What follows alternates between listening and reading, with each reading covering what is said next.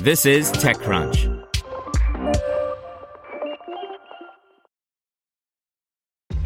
This episode is brought to you by ShipStation.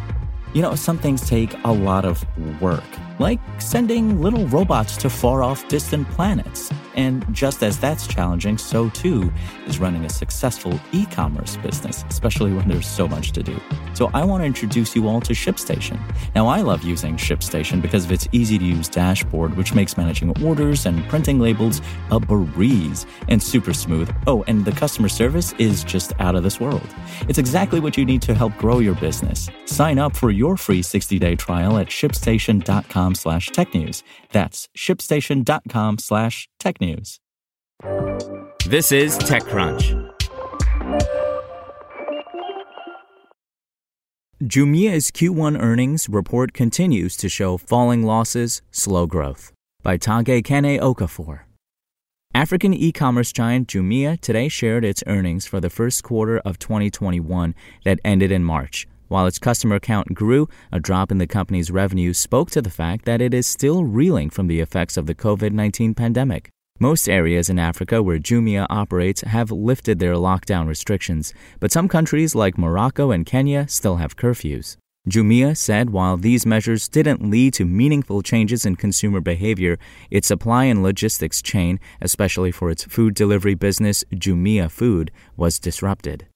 Jumia, which raised more than $570 million over the past six months to strengthen its balance sheet, posted first quarter revenues of 27.4 million euros.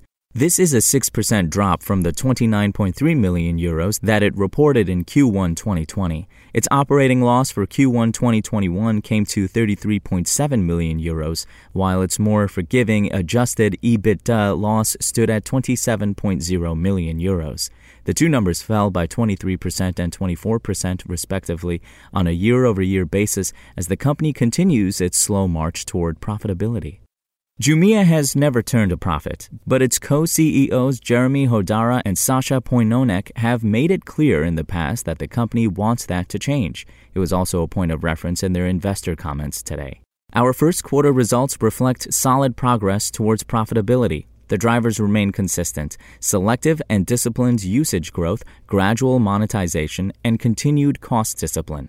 The first quarter of 2021 was the sixth consecutive quarter of positive gross profit after fulfillment expense, which reached 6.2 million euros, more than doubling year over year, while adjusted EBITDA loss contracted by 24% year over year, reaching 27.0 million euros, they said in a statement. In addition to falling losses, Jumia had other positive metrics to share. The giant e-tailer saw its active customer base grow 7% year over year to 6.9 million. And orders also increased by 3% to 6.6 million, a reversal of the declining trend observed over the preceding two quarters. However, the total worth of goods sold via Jumia this quarter, GMV, was just 165.0 million euros, a 13% decrease from the 189.6 million euros it recorded in Q1 2020. The company's gross profit also reached 20.4 million euros in 2020, representing a year-over-year gain of 11% from 18.4 million euros in Q1 2020. Jumia cited two reasons for this drop. One was currency devaluation of Nigeria's naira, Egypt's pound, and Kenya's shilling against the euro, the currency in which it reports. According to the company, the trio dropped 15%, 9%, and 19% respectively against the euro in Q1 2021. And second, the company's best performing product category, phones and electronics, did poorly. In Q1 2020, those items accounted for 45% of its GMV volume, which fell to 37% this quarter. Jumia Pay, the payments arm of the company, continued to post modest growth. This time last year, the product processed 2.3 million transactions worth 35.5 million euros. In Q1 2021, Jumia Pay transactions rose 6.7% to 2.4 million transactions on a year on year basis. The recent quarter's total payment volume also grew 21% to 42.9 million euros. Per the report, Jumia has broadened the capabilities of its payment product. It now offers SMEs on the continent access to short term credit by leveraging business and transactional data of its sellers to pre score credit on an anonymized basis. The company said it disbursed 380 loans in Q1 2021, up 90% from Q1 2020. These loans were given to 291 sellers across its platform, representing a 62% increase from the number of sellers that accessed last year's loans. Jumia reported 485.6 million euros of unrestricted cash at the end of the first quarter of 2021.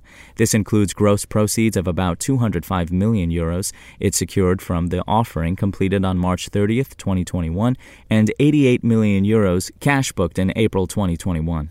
Before today's earnings call, Jumia was trading at $21.60 per share. Since the market opened this morning and at the time of this writing, the company's share price has increased by around 3.2% to just over $24.21. It seems investors remain optimistic about the company's growth, especially its payments arm and its plan to achieve profitability despite continued operating and adjusted EBITDA losses. SpokenLayer. To hear everything you need to know about the week's top stories in tech from the people who wrote them, check out the TechCrunch podcast, hosted by me, TechCrunch managing editor Darrell Etherington. Each week, we go in depth on two or three of the week's top stories from in and around the startup ecosystem and I'll be joined by the TechCrunch experts who covered them. They tell us why the news is so important and what they think matters most to you, our listeners, whether you're just interested in tech or that's where you make your living. New episodes drop every Saturday morning, so be sure to subscribe to the TechCrunch podcast wherever you listen to podcasts.